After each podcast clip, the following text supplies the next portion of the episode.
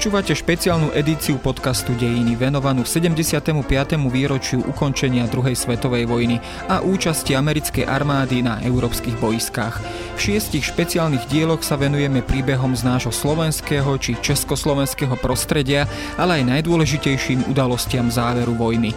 Moje meno je Jaro Valent, som zodpovedným redaktorom časopisu Historická reví a každý druhý útorok sa spolu s hostiami pozrieme na jedinečný vojnový príbeh.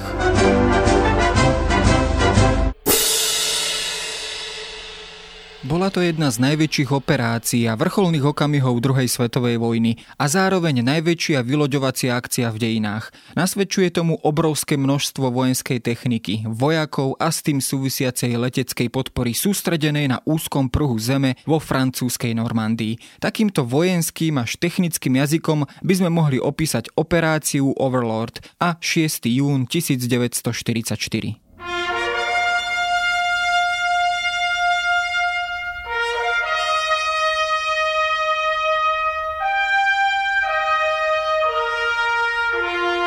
Deň D, ako sa tejto udalosti najčastejšie hovorí, však nebol len impozantnou demonstráciou síl a prehliadkou vojenského potenciálu spojencov. Bol chvíľou, v ktorej sa dalo krajať napätie na kúsky a napokon bolo i krvi prelievaním, v ktorom našli smrť tisícky mladých mužov. Išlo naozaj o veľa. Od úspechu tejto operácie závisela aj politická prestíž spojencov na čele so Spojenými štátmi a budúcnosť starého kontinentu.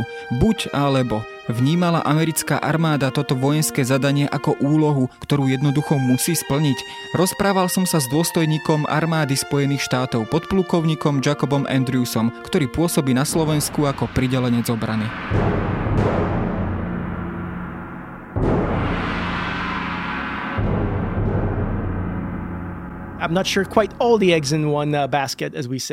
Nie som si istý, či to bola vo všetkých ohľadoch stávka na jednu kartu, ako sa zvykne hovoriť, ale áno, bol to kľúčový moment, do ktorého sa sústradilo naozaj veľa. V tom čase sme síce už absolvovali aj taliansku kampaň a spojenecké sily postupovali na sever naprieč Talianskom, ale pravdou je, že toto bol najkľúčovejší moment. Z politického pohľadu bolo nesmierne dôležité oslobodiť Francúzsko a ďalšie krajiny, ktoré boli okupované a získať aj ich podporu pre spojencov. Takže áno, bola to určite najdôležitejšia vojenská akcia a treba povedať, že bola aj mimoriadne úspešná. Dodáva však, že Spojené štáty sa v tom čase už nachádzali tretí rok vo vojne. Normandia v júni 1944 nebola preto prvou a dokonca ani nie najťažšou skúškou. Operácia Overlord bola určite jednou z najväčších a najkomplexnejších operácií. Avšak úprimne, ak sa pozrieme na vojnu v Tichomori a na obrovské vzdialenosti, ktoré tam bolo potrebné prekonávať a pokrývať, tak musíme konštatovať, že práve toto boisko spôsobovalo extrémne náročné podmienky a na vojenských stratégov kladlo mimoriadne veľké výzvy. Ak sa nad nimi zamyslíme, musíme si premietnúť najskôr počiatočné americké prehry. Pearl Harbor v decembri 1941 a stratu Filipín v roku 1942. No keď následne vidíme obrovskú škálu amerických protiútokov, napríklad v Koralovom zálive v máji 1940 1942 a o mesiac neskôr a 700 kilometrov ďalej ďalšiu obrovskú bitku o Midway, musíme si uvedomiť, o akú vojnu naozaj išlo. Aké náročné bolo sústrediť veľké vojenské sily na úplne iné 700 kilometrov vzdialené miesta. Je teda pravdou, že operácia Overlord bola masívnou a pravdepodobne najviac vybavenou vojenskou akciou, ale Tichomorská kampaň bola predsa len o niečo náročnejšia, a to práve pre šírku, rozsah a plochu, ktorú bolo potrebné logisticky zvládnuť cover and the logistics that that entailed. Americká armáda v Normandii nevstúpila na európsku pôdu po prvý raz, ale jej velitelia mali ešte v živej pamäti svoju účasť v bojoch na západnom fronte počas Prvej svetovej vojny. Jacob Andrews však upozorňuje, že v 40. rokoch 20. storočia z nej už len málo čo zostalo v platnosti. Prvá svetová vojna bola skutočne statická zákopová vojna a až neskôr sa stávala o niečo mobilnejšou. Tanky však boli vtedy využívané skôr ako pohybujúce sa bunky bunkre. Plnohodnotnú funkciu im dal až nemecký generál Heinz Guderian počas druhej svetovej vojny. Použil ich pre svoj blitzkrieg, aby mohli preniknúť poza línie nepriateľa. Nezostával teda pri statickom zákopovom spôsobe boja, ale naopak púšťal sa do opancierovaného útoku. Samozrejme, našli by sme aj tu veliteľov, ktorí chceli bojovať štýlom z prvej svetovej vojny, ale skutočne dôležití generáli, vrátane Georgia Pattona, študovali ľudí, ako bol Guderian. Ten v istom zmysle predstavoval model či vojenský vzor, ako viesť túto vojnu, pretože druhá svetová vojna bola veľmi pohyblivou vojnou, len s malým počtom statických bodov.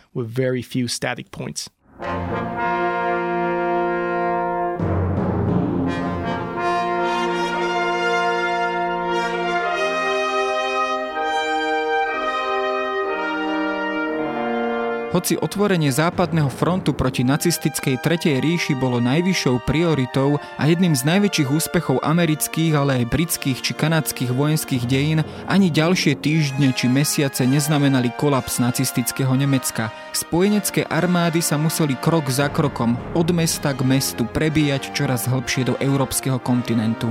Najskôr sa však pozrime na zamínované a opevnené pláže v Normandii, ktoré boli súčasťou mohutného atlantického valu, ktorý nacistická Tretia ríša usilovne budovala proti očakávanej invázii spojencov. Ako sa teda utvárali plány na vylodenie v hlavách generálov a prečo napokon padla voľba na Normandiu. V ďalších minútach sa budem zhovárať s historikom Marekom Meškom z Masarykovej univerzity v Brne.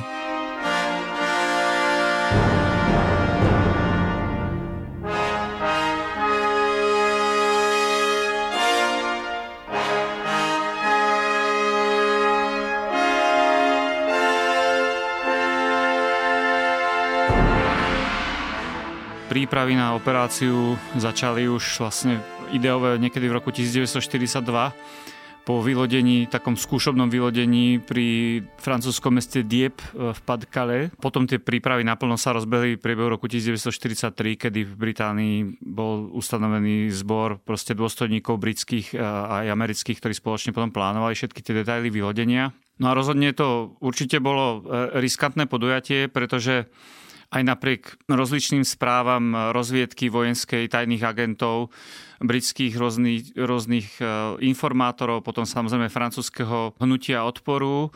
Spojenci celkom dobre poznali stav dohotovenia Atlantického valu, ale aj tak stále proste nemali všetky informácie ohľadom obranných štruktúr, ohľadom kvality jednotiek, ktoré tam vlastne Nemecko nasadilo ohľadom toho, aký bude osud treba z tankových záloh a tak ďalej. K tomu sa ešte dostaneme. No a potom tam ešte bol veľmi dôležitý, čo všetci, ktorí sa trošku o toto zaujímajú, vedia, faktor proste prírodný. Pretože samozrejme vyloďujete sa na nejakom nepriateľskom pobreží, nie presne poznáte všetky danosti toho pobrežia. Potom veľmi veľký faktor bolo samozrejme počasie, ktoré bolo veľmi dôležité. Bolo tam treba zohľadniť príliv, odliv, bolo tam treba zohľadniť rýchlosti prúdov pri prílive a pri odlive. Bolo treba proste sa trafiť do takého časového okna, kde máte odliv, kde je vysoký príliv, potom keď vlastne pokračujete v tej vykládke na brehu, potrebujete mať e, vlastne začať veľmi skoro ráno, to znamená, že potrebujete mať mesiac e, vlastne ako keby tmavý, aby vás nebolo vidieť. A potrebujete mať niekoľko dní e, v podstate trvalé priaznivého počasia, čo v Lamanskom prielive nie je vždy úplne pravidlom, pretože to je prieliv, to je ako keby ste cez rúru hnali proste prúdy vody, takže tam proste sú búrky, môže prísť nejaká náhla, náhla vlna nepriaznivého počasia, ktorá úplne rozvráti všetky tieto plány. To sa napokon aj konec koncov stalo. Vlastne kvôli stalo. tomu bola vlastne aj tá operácia odložená o 24 hodín. Tieto podrobnosti si samozrejme spomenieme, ale keď sa zameriame povedzme ešte na to porovnanie síl a spomenuli ste Atlantický val, do akej miery teda už v tomto období Nemci počítali s takouto vyloďovacou akciou a boli vlastne na niečo také pripravení? No, nemecká strana rozhodne e, to vylodenie očakávala, pretože proste im to jednoducho došlo, že tí spojenci sa pokúsia vrátiť na kontinent. Bola to jednoducho taká ako vojenská logika, ktorá nepustila. Takisto určite vedeli o tom, že, že Stalin opakovane proste vyzýva e, svojich západných spojencov, aby sa vylodili v západnej Európe. Takže nemecké vrchné velenie a potom aj Adolf Hitler rozhodne ako rátali s tým a boli si úplne istí, že, že jednoducho tá invázia prebehne. Jediné, čo nevedeli, bolo presné miesto, kde to bude, ale aj to sa dalo relatívne dobre odhadnúť, pretože proste boli známe prepravné kapacity spojencov, boli známe dolety stíhačie, ktoré potrebovali spojenci, aby vybudovali e, vzdušnú nadvládu nad budúcim vlastne miestom vylodenia. Bolo známe veľké množstvo faktorov Takže v podstate tie možnosti, kde tí spojenci mohli pristáť v rámci toho Atlantického pobrežia sa zužovali len na vlastne ako keby dve oblasti aj keď ešte tam trošku e, práve bola možnosť, že by sa vylodili v Norsku, kde predtým v roku 42-43 smerovali pomerne časté nájazdy britských komandos, ktoré vyzerali ako príprava pôdy takisto pre nejaké, nejaké väčšie akcie. A táto neistota proste to nemecké velenie trápila Čiže boli si istí, že to vylodenie nastane, ale nevedeli úplne presne, kde to bude. S týmto vlastne aj tie spojenecké síly alebo spojenecké velenie tak trošku aj počítalo. Oni vlastne ako keby urobili takú ďalšiu akciu na zmetenie nepriateľa, tak aby si vlastne mysleli Nemci teda, že tie hlavné síly sa vylodia niekde pri Kále, alebo teda v tejto oblasti. Myslím, že tam boli nejaké zoskoky alebo nie, nie, niektoré také akcie na oklamanie nepriateľa, ktoré mali teda vyvolať tento dojem. Podarilo sa to? Spojenci vlastne to robili rôznym spôsobom. Jeden spôsob bol ten, že vlastne v Británii mali podchytených agentov nemeckej vojenskej rozviedky Abwehru, ktorých už vlastne dávno ako identifikovali, v podstate chytili a donútili ich spolupracovať vlastne s Britmi, teda so samými sebou a tí potom vlastne do Nemecka posielali správy, ktoré vyzerali dôveryhodne, ale v podstate to bolo to, čo vlastne chceli Briti, aby tí Nemci si mysleli. Čiže to bola ako keby prvá taká frontová línia, kde sa podsúvali nepravdivé informácie. Potom ďalšia bola práve snaha naozaj ako presvedčiť Nemcov, že na tej druhej strane na britských ostrovoch sa formuje armáda, ktorá má za cieľ vyplávať smerom na Patkale, smerom proste na túto oblasť. To je vlastne ako najkračší úsek cez Lamanský prieliv, zhruba 20 kilometrov. A, a to všetko vlastne ako keby Nemcom mohlo byť jasné z toho, že kde vlastne sa tie jednotky sústredujú, na ktorej časti anglického pobrežia. Pretože keď chcete plávať do Normandie, tak idete k ostrovu White alebo proste tým smerom až, až smerom ku Cornwallského pobrežiu, pretože to máte presne naproti Normandii. Ale pokiaľ chcete smerovať do Patkale, tak by ste mali byť skôr v tom juhovýchodnom Anglicku. A presne tam vytvorili takú armádu duchov, ktorú nazvali prvú armádu, ktorú simulovalo množstvo stanov, množstvo nafúkovacích makiet, aut, diel, všeličoho možného, vojenských vozidiel, materiálu, skladov, ciest a tak ďalej. A potom ešte tam bola armáda radiooperátorov, ktorí simulovali rádiovú komunikáciu celého tohto veľkého uskupenia, aby keď Nemci odposluchovali cez kanál proste rádiové komunikácie, aby si mysleli, že naozaj tam je nejaké veľké vojsko, ktoré proste komunikuje so svojimi veliteľstvami a tak ďalej. A potom ešte urobili jeden veľmi šikovný propagandistický ťah. Možno niektorí z vás vedia, že po ťažení na Sicílii bol jeden z veľmi významných amerických generálov generál George Patton v nemilosti. To znamená, že bol odsunutý e, na druhú kolaj a v podstate to vyzeralo, že mu do konca vojny už nebude zverené žiadne velenie, pretože na Sicílii tam fackoval zranených vojakov ako simulantov. Takže aspoň takýmto spôsobom využili spojenci, keď ho nemohli nasadiť do boja, tak ho aspoň ustanovili ako keby vrchným veliteľom tejto armády duchov, tejto prvej armády. No a keď toto samozrejme Nemci zachytili, že Peten, najvýbojnejší v ich očiach spojenecký generál, je na čele tejto prvej armády, tak to bol ďalší ako keby faktor k tomu, že uverili v podstate, že to by mohlo byť ako reálna proste e, bojová sila a v podstate s ňou ako keby stále počítali. No, George Patton, on sa nakoniec aj potom počas tých bojov do veľkej miery vyznamenal už po vylodení v Normandii a naozaj on bol taký, dá sa povedať, taký vojenský jastrab, ktorý sa vždy dral dopredu. A keď sa pozrieme na tú už samotnú akciu vylodenia v Normandii, tam teda bolo niekoľko tých pláží, Utah, Omaha, Juno, Sword a tak ďalej, kde sa teda spojenecké sily vylodili. Niekde sa to podarilo, dá sa povedať, bez väčších problémov, ale niekde teda boli tie problémy ďaleko, ďaleko výraznejšie, predovšetkým na pláži Omaha.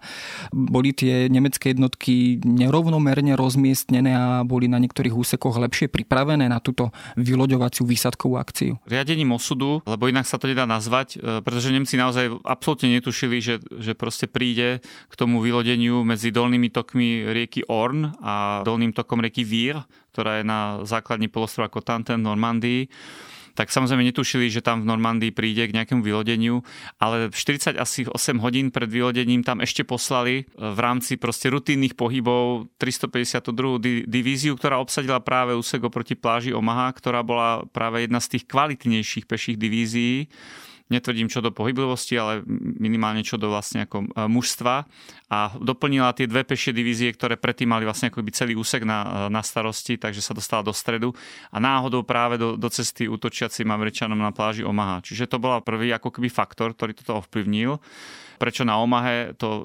nefungovalo úplne tak, ako malo od, od začiatku. Druhý faktor bol potom v samotnom vylodení tej námornej časti, kde Američania na pláži Omaha mali tú smolu, že proste obojživelné tanky, ktoré sa mali vylodiť spolu s prvou vlnou pechoty, proste z rôznych príčin, aj more bolo ešte stále búrlivé, Jednoducho, keď máte nejaké vojenské plány, tak je taká ako axioma, že čo sa môže pokaziť, to sa aj pokazí. A práve na Omahe to veľmi ako ovplyvnilo tú situáciu. Jednoducho tie tanky sa nedostali tam, kam mali včas. E, väčšina z nich sa v podstate aj potopila, pretože ich tie tankové lode nákladné vysadili pomerne ďaleko od pobrežia a kým sa oni vlastnými silami dostali, tak vlastne natiekla voda za tie vodotesné obaly. Tým pádom tá útočiaca pechota jednoducho nemala podporu a musela útočiť sama proti tej veľmi intenzívnej palbe, veľmi kvalitnej divízie nemeckého Wehrmachtu.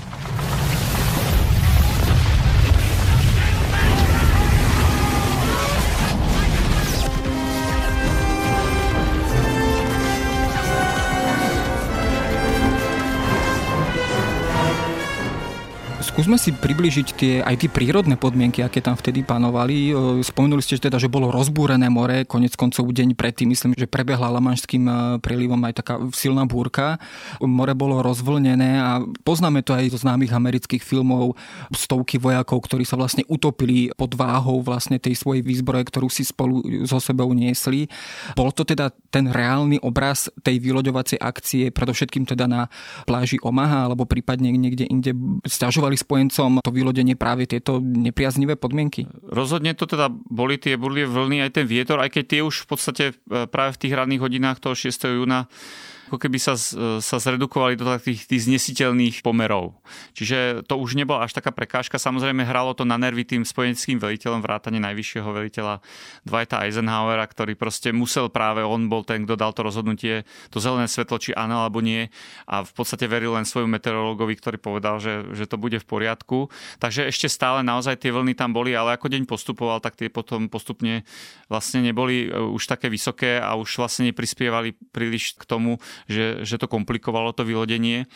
Ďalšou komplikáciou potom boli skôr prekážky, ktoré tam stihli vlastne Nemci nainštalovať od jesene 43, teraz neviem, či to bol oktober alebo november, kedy sa inšpektorom zariadení Atlantického valu, ale teda od španielskej hranice až v podstate po Norsko, stál veľmi známy generál Erwin Rommel, líška z Pušte, ktorý v podstate tým vojakom, ktorí predtým na Atlantickom vale dá sa povedať, obrazne sa vyvalovali a opalovali sa na slniečku a lovili A sa hovorilo, že si chodili oddychovať vlastne z toho východného frontu. A naháňali francúzske dievčatá, tak e, on ich donútil proste výrazne zvýšiť tempo, ak nie opevňovacích prác, pretože to sa nedalo, proste ten betón nezatvrdne rýchlejšie, ale minimálne sa oveľa viac zvýšilo kladenie mín proti pechotných, protilodných prekážok, rôznych proti klzákových prekážok v zázemí potom toho pobrežného pásu. A to boli potom tie naozaj tie hlavné ako keby prekážky, ktoré spôsobovali, že na niektorých úsekoch sa to vylodenie zadrhávalo, pretože než vlastne vôbec tie vyloďovacie člny sa dostali k pláži, tak museli prekonať práve to pásmo, kde boli tie protiinvázne. No a tie museli potom tí žabí muži vlastne pred nimi odstraňovať a odstreľovať a to všetko sa dialo potom už potom nemeckou palbou. Samozrejme potom v tej neskoršej fáze okolo polovici júna, keď už vlastne ako spojenci boli uchytení na tom pobreží, tak potom prišla ďalšia búrka, ktorá tam zmietla tie umelé prístavy Malbery myslím, že britský úplne zničila, americký poškodila, alebo naopak, a to tiež výrazne spomalilo potom ten postup do vnútrozemia alebo zvýšilo logistické problémy e, spojeneckých armád na francúzskom pobreží. Keď si porovnáme plány spojencov na prvý deň vyloďovacej akcie a výsledok po prvom dni, e, bol to jednoznačný úspech, alebo naopak e, ten výsledok výrazne zaostával za očakávaniami? Takto dá sa skonštatovať, že naozaj podľa tých pôvodných plánov spojenci nesplnili tie línie, kam sa vlastne mali dostať za tých prvých 24 hodín, hlavne v tom britskom sektore, kde proste Briti narazili na valiace sa tankové zálohy, ktoré prichádzali a tie práve prichádzali v tom sektore ako prvé, takže tam vlastne naozaj mali tú smolu. Potom ich ceste stalo mesto Caen, ktoré samozrejme tiež bolo taký ako neuralgickým bodom. Generál alebo potom maršal Montgomery dúfal, že teda to mesto dobije za prvých 24 hodín a nakoniec mu to trvalo viac ako mesiac.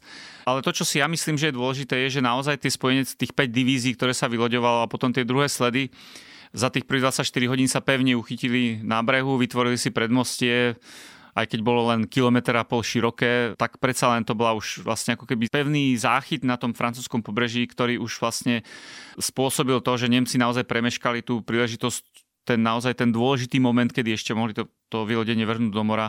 Ako náhle tých prvých 24 kritických hodín proste prebehlo ten veľmi dlhý deň, ako sa to traduje v tej literatúre, tak už v podstate, aj keď to bolo samozrejme ešte ťažké a nepredvídateľné, bolo jasné, že tí spojenci sa tam na tom pobreží uchytia.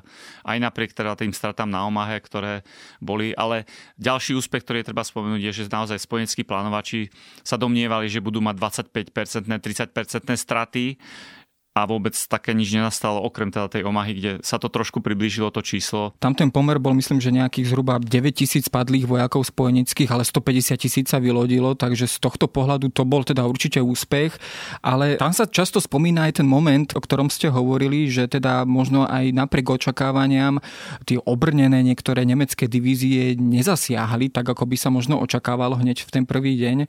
A tu sa práve spomína ten moment, eh, kedy teda síce Adolf Hitler dostal dostal informáciu, teda, že už došlo k vyloďovacej akcii, ale neposlal tam tie divízie, ktoré boli v tom čase k dispozícii a niekde v okolí. Prečo tak neurobil? Neveril stále, že ide o tú hlavnú spojeneckú akciu? Pokiaľ to zúžime, teda tú otázku okolo toho neskorého zásahu nemeckých tankových záloh na predmosti Normandii, lebo je tam samozrejme ešte veľa iných faktorov, zložitá veliteľská štruktúra, rozpory medzi von Rundstedtom a medzi generálom Romelom, ktorý chcel, aby tie tanky boli priamo na plážach a strieľali do vyloďovacích plavidiel.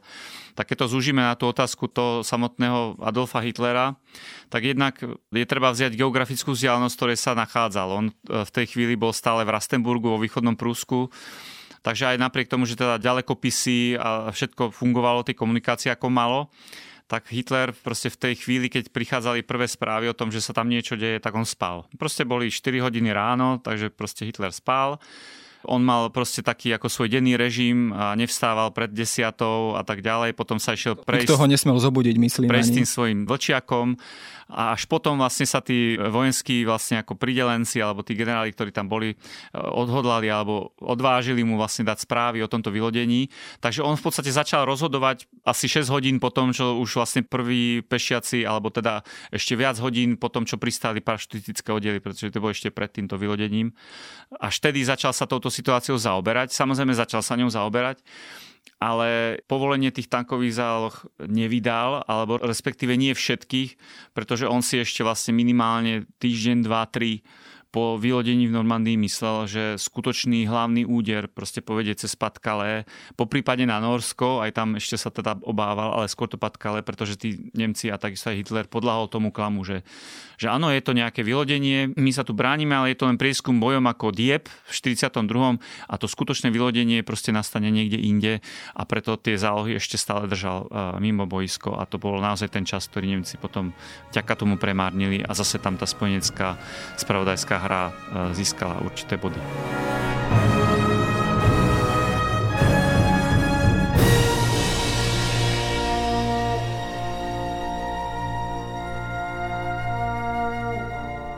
Spojenci sa teda na tom pobreží predsa len uchytili napriek stratám, napriek možným ťažkostiam.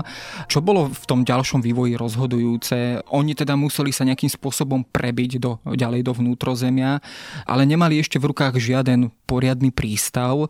Bolo teda takou otázkou dňa, alebo teda najbližších dní a týždňov získať nejaký veľký prístav? Bolo to dôležité pre spojeneckú vlastne stratégiu rozhodne, pretože aj keď tam boli tie dva prístavy, ktoré som spomínal, tie umelé, Malberry a Malberry B, jeden v britskom, jednom americkom sektore, tak tie nemohli do nekonečná vlastne suplovať úlohu naozajstného prístavu so všetkým tým zariadením, ktorý, kde sa tá výkladka môže usporiadať oveľa rýchlejšie a šikovnejšie ako niekde na otvorenej pláži. Takže to naozaj bol jeden z kľúčových momentov.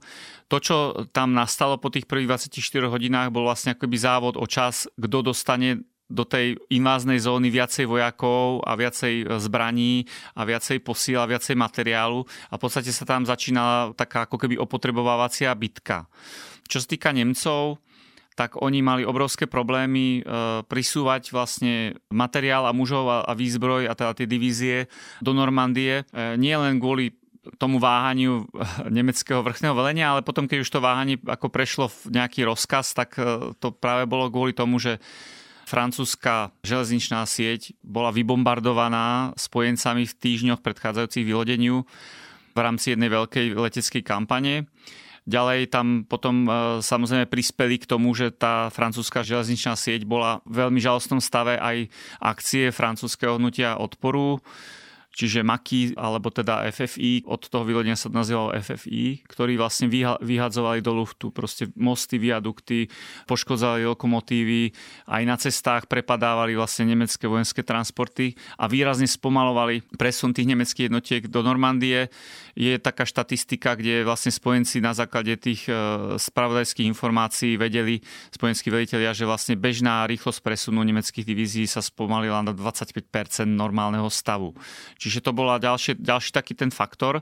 Zatiaľ čo spojenci, aj keď boli obmedzení tou kapacitou tých dvoch prístavov a potom tam prišla tá búrka, ktorá ich vlastne výrazne pošramotila, tak im nikto nebránil v prisúvaní zásob z Británie na normandské pobrežie, pretože mali absolútnu vzdušnú nadvládu proste vylodenia sa zúčastnilo 12 tisíc lietadiel ten prvý deň, z toho 5 tisíc stíhacích lietadiel a nemecké letectvo malo v oblasti len nejaké dve, tri stovky proste stíhacích lietadiel. Keď to dáte dokopy, tak je jasné, že v ten prvý deň sa nad plážou prehnali iba dva Focke Wolfy a to bolo jediné nepriateľské lietadlo, ktoré spojenskí vojaci videli, alebo ak, ak vôbec videli, pretože boli zamestnaní tým, čo sa dialo samozrejme na zemi.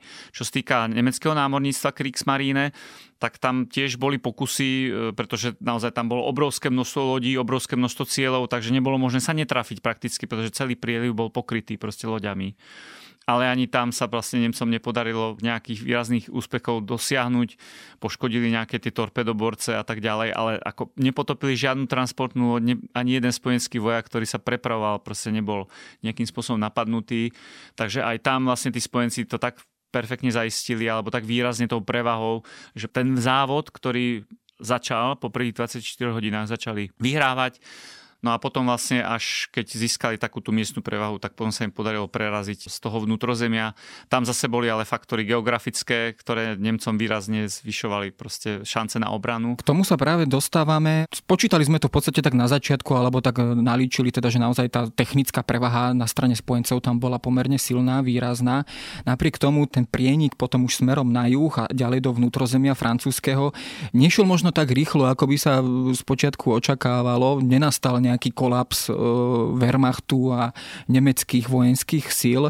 Naopak tí kládli pomerne silný odpor, myslím, že hlavne pri meste Cannes a takisto potom v takej tej oblasti, ktorej sa vo francúzštine hovorilo Bokáš, teda to bol taký ten zvlnený terén s množstvom nejakých e, malých lesíkov alebo, alebo krovinatý terén a podobne. Čím to bolo, že práve tu sa spojenci na istý čas, na istú dobu, tak povediať, zasekli? Je to práve to, že vlastne tieto živé živé ploty, ktoré vlastne ohraničovali jednotlivé pozemky už od čias Keltov v podstate, boli v podstate také predpripravené obrané línie. Veľmi husté, pretože oni od seba boli vzdialené vždy niekoľko stoviek metrov. To je ideálna vzdialenosť na dobeh proste pešiaka zo svojho výzbrojov, pokiaľ sa nepodarí, tak ustúpi na ďalšiu líniu, má tam hneď pripravené postavenie. Neboli to len ako keby živé ploty, naozaj e, tie živé ploty tam boli veľmi dlho, niekoľko storočí, takže vlastne to bola taká hradba z tých, z tých kríkov, ktorá bola na takom násype, ktorý bol z tých starých koreňov celé tie staročia. Potom vlastne pod nimi sa dalo perfektne skryť, dalo sa tam vlastne aj zakopať, vlastne si sa nemuseli zakopať, stačilo len vlastne ako, sa ako položiť na tú základňu tých kríkov a mali ste perfektný prehľad na tých 100 metrov pred vami, čo bol otvorený terén, pretože to bolo pole. Takže pre pechotu to bolo vynikajúce. Navyše letecký prieskum, ktorý samozrejme spojenci mali nadvládu vo vzduchu, ako som už spomínal, tak bol bezmocný, pretože v tých živých plotoch vy proste tých vojakov, ktorí nechcú, aby ste ich videli a majú navyše nejaké kamuflážne doplnky, tak ich proste neuvidíte.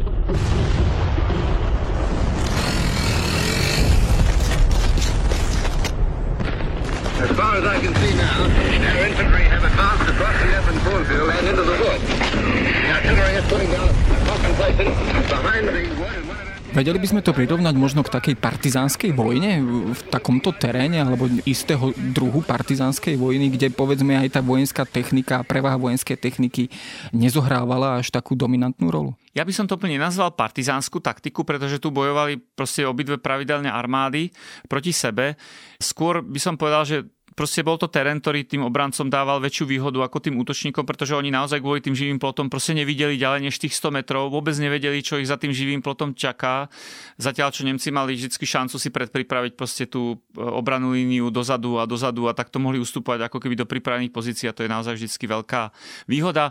Potom, keď tam máte tie živé ploty, tak sa to skôr podobá boju v meste, pretože vlastne keď idete s tankom, tak vás hocikaďal môže niekto prekvapiť nejakou protitankovou zbraňou a tank proste vybuchne a končí. Hej, takže to je ďalšia vec. No a potom, čo sa týka aspoň Američanov, nie až tak Britov, tá americká pechota, ktorá sa tam vyhodila, bola relatívne neskúsená až na teda tých výsadkárov, ktorí ale zase boli porozhadzovaní cez polovicu Normandie. Takže tam tiež určitú úlohu zohral ten fakt, že kým tí americkí pešiaci jednoducho získali tie skúsenosti v boji v tom teréne, tak samozrejme takéto skúsenosti sa získajú za cenu proste mŕtvych, ranených, veľkého množstva, kým Nemci vlastne tam v tej Normandii boli už nejakú dobu usadení, takže oni vlastne ten terén poznali a maximálne využili a spojenci veľmi dobre vedeli, že proste nemecká armáda je čo sa týka obraného boja, veľmi vysoko takticky vyspela a to sa naozaj aj prejavilo. My sme spomenuli teda, že ten prienik predovšetkým britských síl nebol na začiatku taký výrazný, ako sa očakávalo a mesto Kán padlo až vlastne o niekoľko týždňov, myslím, neskôr než malo byť dobité. Čím to bolo, že vlastne tento úsek fronty sa posúval len veľmi málo e, dopredu? Sústredili sem práve Nemci práve na toto miesto svoje najväčšie a najlepšie sily, jednotky? Ja si myslím, že jednak je to ten e, geografický rozmer znovu, pretože proste Caen to je mesto, ktoré leží na tom dolnom toku rieky Orn.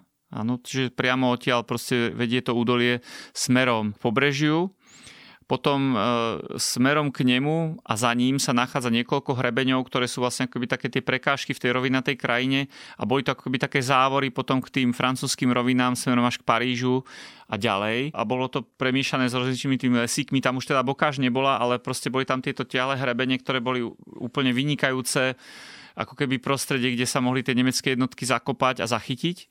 Potom tam prišli veľmi rýchlo e, tankové zálohy práve z tohto smeru, pretože boli najbližšie k tomu Parížu a k tým oblastiam severne oceny, kde tie zálohy boli pôvodne vlastne e, umiestnené.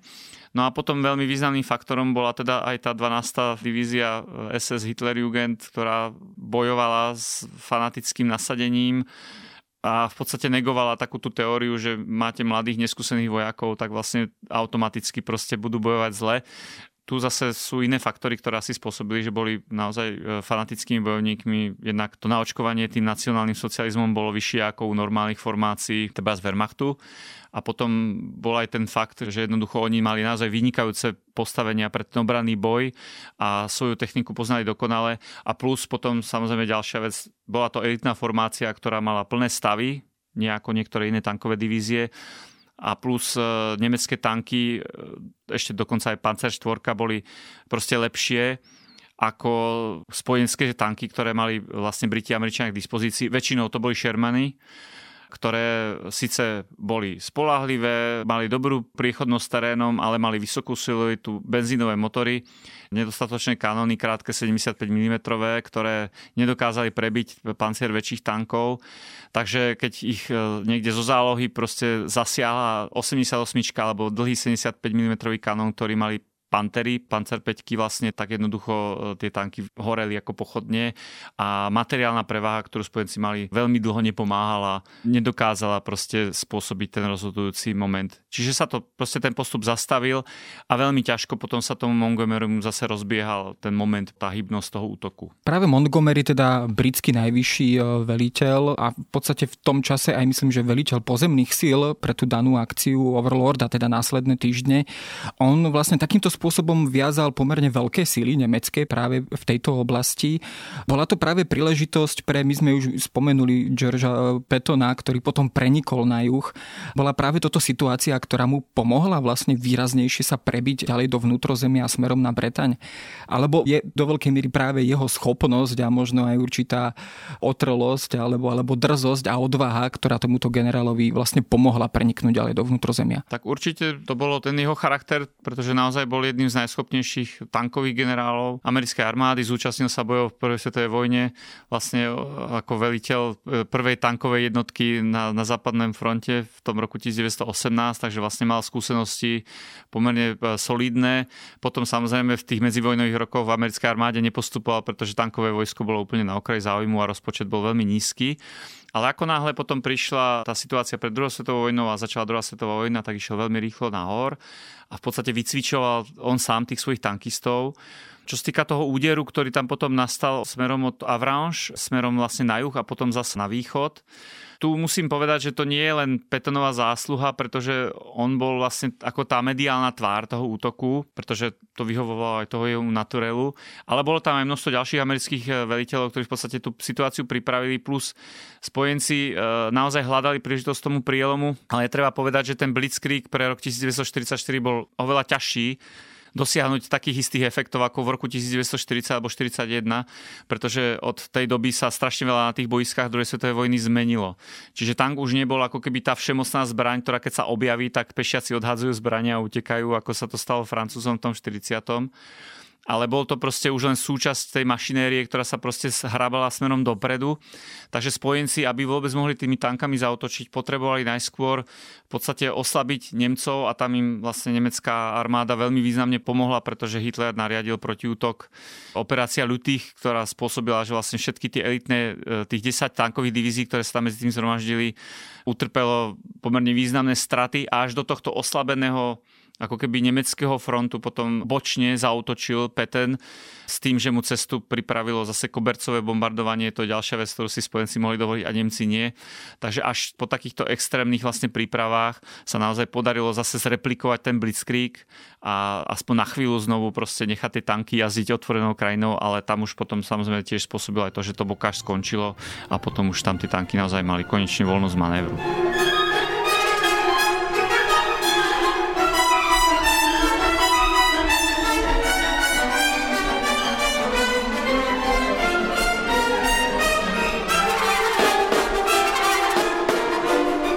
Takéto pozičné vojny do veľkej miery sa odohrávali v Normandii a v celom západnom Francúzsku až povedzme myslím, že do konca júla, ale potom sa tá vojna ako keby viacej rozbehla, aj spojenci sa viacej rozbehli a pomerne už rýchlo na konci augusta bola oslobodená aj Paríž.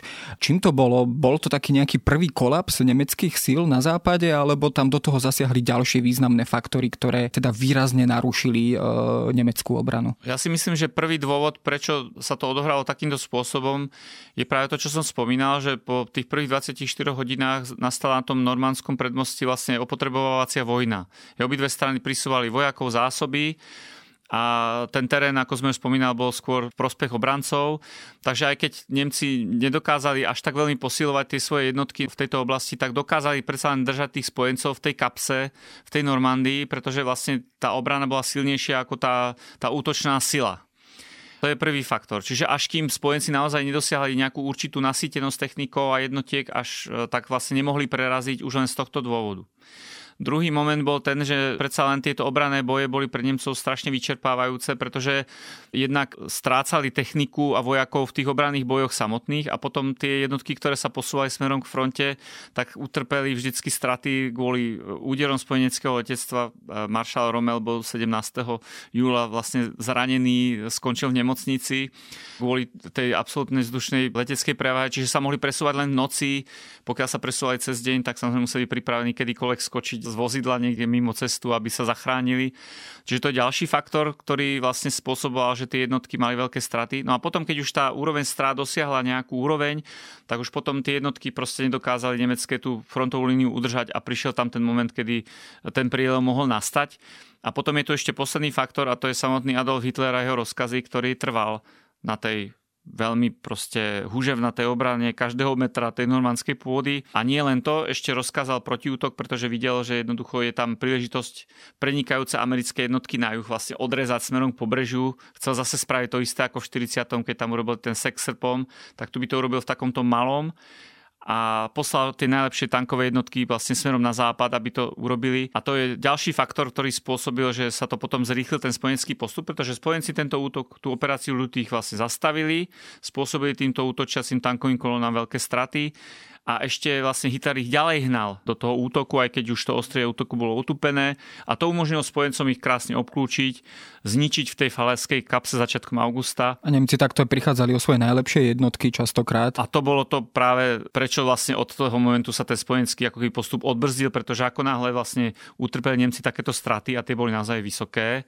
aj čo sa týka materiálu, tankov, ale hlavne živej sily, tak potom už vlastne ako e, nemalo vlastne ich čo zadržať hrádza povolila a proste potom sa tá spojenská armáda rozliala proste po tom severo-západnom Francúzsku. Výraznou pomocou určite pre spojencov a Američanov boli domáce sily, francúzsky odboj, ale tu sa do veľkej miery musel prejaviť najvyšší veliteľ Eisenhower nielen ako vojak, ale istým spôsobom aj ako politik, pretože myslím, že bol to práve on, ktorý vlastne dovolil, aby ako prvý do Paríža pochodovali Francúzi.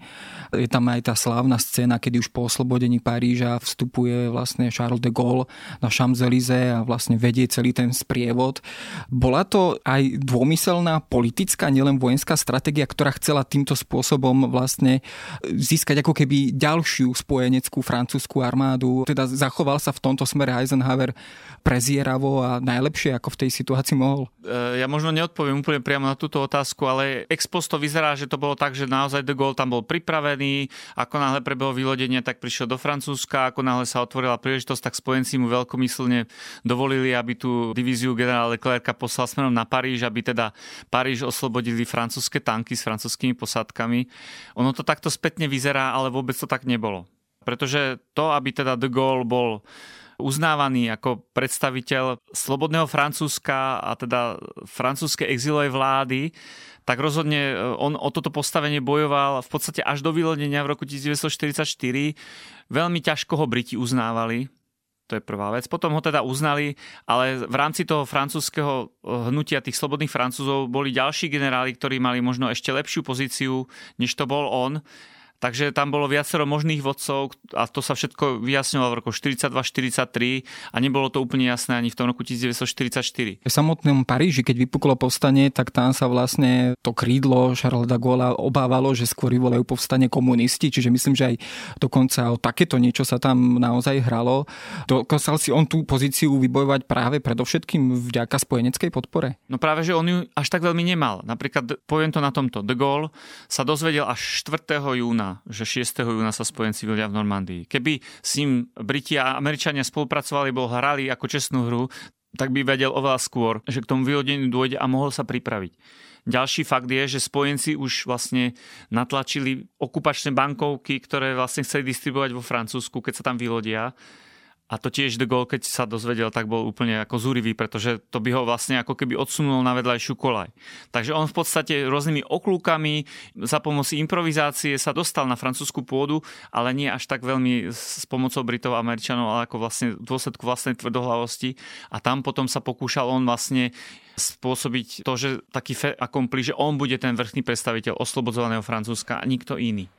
No a potom je tam samozrejme ten problém s tým hnutím odporu, ktoré vznikalo od roku 40-41 a ktorého spočiatku len časť uznávala autoritu de Gaulle. Bolo tam mnoho ďalších organizácií, hlavne potom v tej voľnej zóne, v tom vyšistickom Francúzsku, ktoré de Gaulle vôbec neuznávali.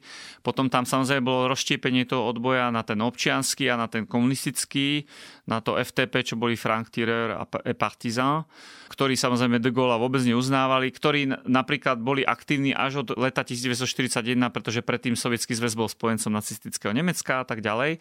Čiže tam naozaj bola veľmi zložitá situácia. A de Gaulle v podstate v tom, čo ste naznačoval, že v Paríži to vyzeralo, že na chvíľočku to povstane vlastne ako keby iniciujú komunisti a že oni potom zhrabnú ten politický zisk po vojne tak e, jemu nakoniec pomohlo, alebo De Gaulleovi, alebo potom tomu občianskému odboju nakoniec pomohlo to, že De Gaulleov odboj bol uznaný ako bojujúca strana spojencami a keďže spojenci boli spojencami Sovietskeho zväzu, tak ten potom bol aj spojencom de Gaulle a týmto spôsobom francúzskí komunisti takýmto zložitým dospeli k názoru, že nemôžu proti de Gaulleovi silou zbraní eventuálne alebo sa mu spierať podriadili sa jeho autorite a predpokladali, že povojnový vývoj politický vo voľbách vlastne im potom e, tú popularitu premení na, na voličské hlasy a oni sa takouto nekrvavou cestou dostanú potom k moci. Alors,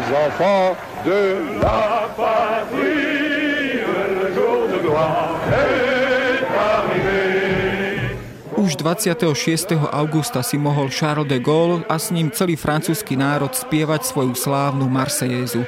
Scéna, keď oslobodený Paríž vítal na Champs-Élysées spojenecké vojska, už v istom zmysle mohla pripomínať koniec vojny. Francúzsko bolo konečne slobodné. Cesta k definitívnemu víťazstvu však mala byť ešte dlhá a Nemci, ktorí čoraz častejšie čelili zničujúcim spojeneckým náletom na svoje mestá a priemyselné zariadenia, dokázali súperov nejeden raz zaskočiť. Bola teda spojenecká cesta k víťazstvu od samého začiatku, teda od momentu, ako sa dotkla noha amerického vojaka piesku na plážach v Normandii, predurčená na úspech. Jacob Andrews upozorňuje, že svojou trnistou cestou si spojeneckí vojaci prešli predovšetkým v závere roku 1944. Le gouvernement salue Charles libéré. Bolo tu niekoľko kritických momentov, no predovšetkým dva hlavné. Prvým z nich bola operácia Market Garden, ktorá žiaľ kompletne zlyhala. Táto misia vyčerpala takmer všetky dôležité zdroje na asi jeden rok dopredu. To poskytlo Nemcom priestor zmobilizovať svoju vojenskú pohotovosť na následný protiútok. A potom je tu samozrejme nemecký útok v Ardenách, ktorý je ukážkovým príkladom, prečo je dôležitá logistika. Bolo to teda silná nemecká ofenzíva, ofenzíva, nemala však dostatočnú logistickú podporu, aby mohla ďalej pokračovať. Tí, ktorí sa touto bitkou zaoberajú, vedia, že sa nemecké tanky museli napokon zastaviť, keďže nemali dostatok paliva. A práve to bol aj bod obratu, keď Nemci precenili svoje možnosti a americká armáda dokázala veľmi rýchlo reagovať a nedopustila, aby došlo k obklúčeniu. A bol to aj ďalší príklad Petonovej vojenskej geniality, vďaka ktorej dokázal pohotovo zreorganizovať svoje sily, viesť protiútok a prelomiť nemecký nemecký útočiaci výbežok. Bola to v istom zmysle hra, ktorú Nemci prehrali, pretože sme adekvátne a včas reagovali. Jacob Andrew s úsmevom dodáva, že Petonovo meno nespomína náhodou. Bol to skrátka muž, ktorý sa pre mnohých, ktorí sa venujú vojenskej histórii, stal oblúbeným, i keď svojrázným typom hrdinu. Uh, Samozrejme, našlo by sa veľa názorov a hodnotení. Viete, určitá časť generálov mala rozdielne schopnosti. Myslím, že Dwight Eisenhower bol výborný najvyšší veliteľ pre svoj politický odhad, ktorý mu umožňoval pracovať s Britmi a Francúzmi. Nemyslím si, že na túto pozíciu by sa viac hodil Patton, ktorý bol skôr dobrým veliteľom v pozadí, skrátka muž do bitky, v tom bol naozaj dobrý. Osobne si myslím, že to bol najlepší polný generál, ktorého sme mali v druhej svetovej vojne ale ako som povedal, našlo by sa mnoho odlišných hodnotení. Mohli by sme spomenúť ďalšieho generála na európskom vojsku, Omara Bradleyho, ale treba sa pozrieť aj do Tichomoria, spomenúť si na generála MacArthura či admirála Chestera Nímica. Pre mňa osobne je to však určite George Patton. I think Patton was by far the best commander we had out there in the battlefield.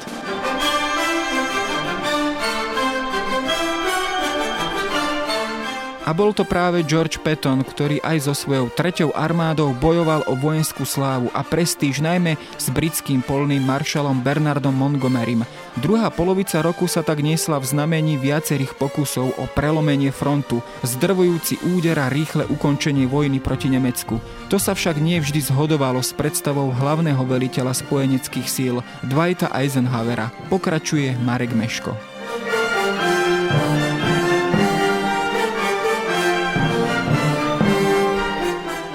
Eisenhower mal vlastne v hlave stratégiu takého toho postupu na širokom fronte. To znamená rovnomerne proste krížom cez celú Európu.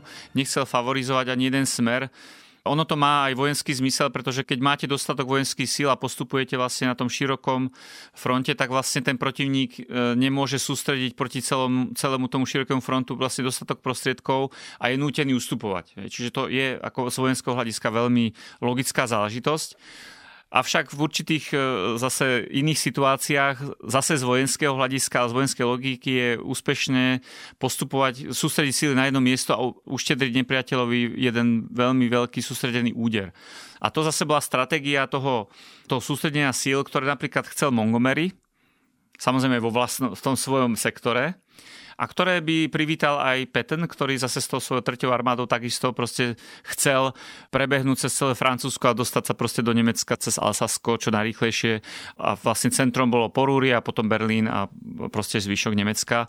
Čiže tam naozaj Eisenhower ako ten vrchný veliteľ mal takú tú predstavu toho širokého postupu. Tí jemu podriadení veliteľia zase mali predstavu toho postupu na tom svojom úseku samozrejme. No a potom tam samozrejme zohrával faktor, pretože aj generáli sú ľudia, určitej márnivosti, určitej také tej slávy.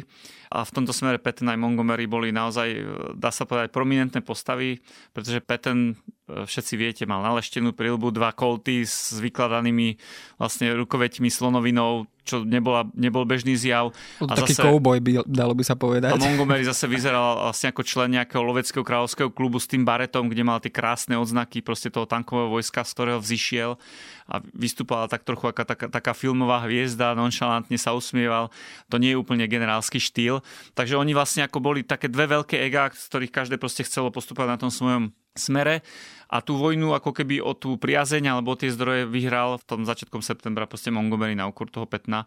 A preto došlo k operácii Market Garden a nie k operácii nejakej inej, ktorú by zase ako uh, viedol Peten. Samozrejme, o týchto veciach a jednotlivých bojskách by sa dalo hovoriť pomerne dlho, ale dostaneme sa na záver k tomu najslávnejšiemu, alebo jedný z najslávnejších bitiek, a teda bitky v Ardenách na konci roku 1944.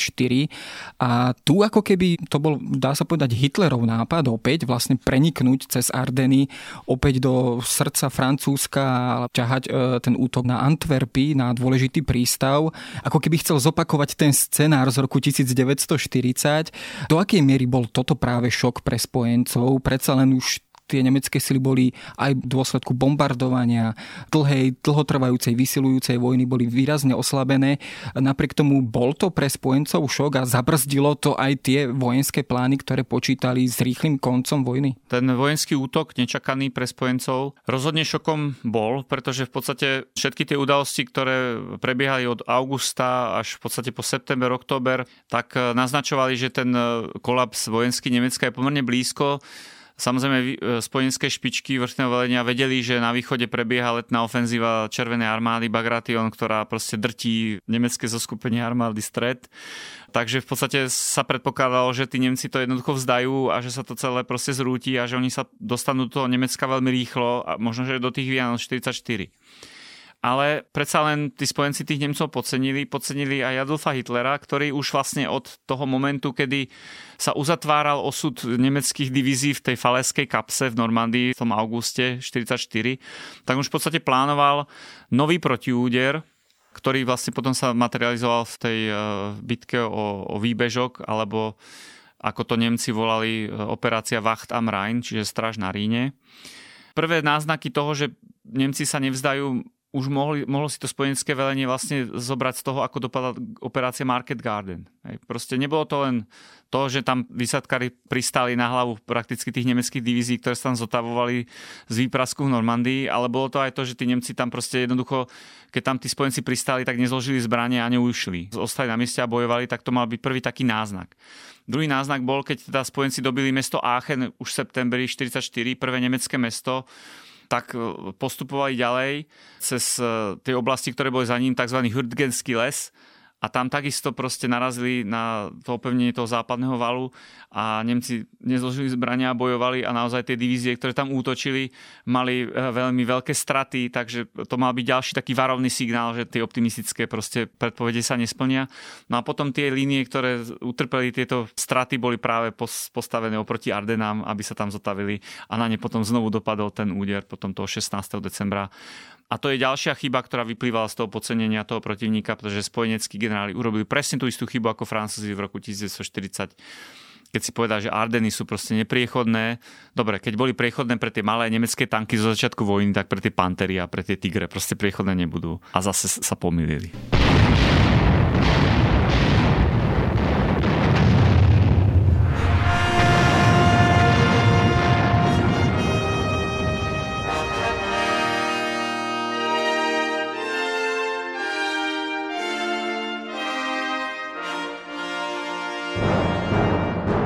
Bol to opäť práve George Patton, ktorému sa počiatočný nemecký prielom podarilo zastaviť a zničiť. Na prelome rokov 1944 a 45 tak tento ctižiadostivý a húževnatý chlapík potvoril brány do Nemecka. Jeho tretia armáda sa napokon v samom závere vojny dostala až k nám a pomohla oslobodiť československé územie. Na Američanov si preto dodnes pamätajú v juhozápadných Čechách a obzvlášť v Plzni, kam sa ešte i po viac než 7-10 desaťročiach vracajú americkí veteráni. Jacob Andrews preto dodáva, že práve Československo bolo pre petonových vojakov najlepším miestom pre záver vojny a má preto v pamäti americkej armády nezastupiteľné miesto. Samozrejme, generácia, ktorá prežila túto vojnu, je žiaľ stále menej a menej početná. Keď som ale pôsobil ako pridelanec v Českej republike, zúčastnil som sa na oslavách pri príležitosti oslobodenia Plzne a taktiež v Rokycanoch, kde sa stretli v roku 1945 americkí a sovietskí vojaci. Na týchto podujatiach boli prítomní americkí vojenskí veteráni, vrátane vnúka Georgia Pattona.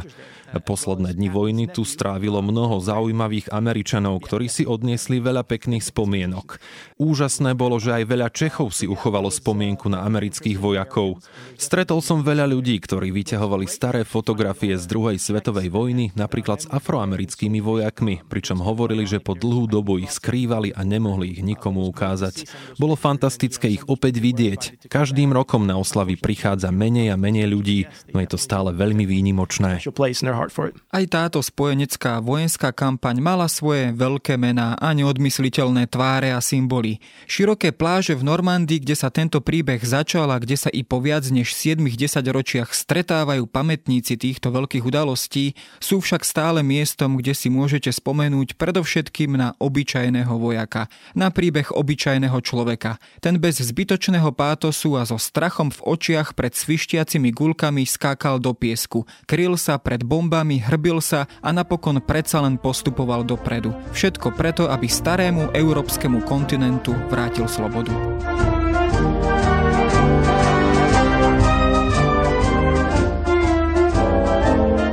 Počuli ste špeciálne vydanie podcastu Dejiny venované 75. výročiu ukončenia druhej svetovej vojny.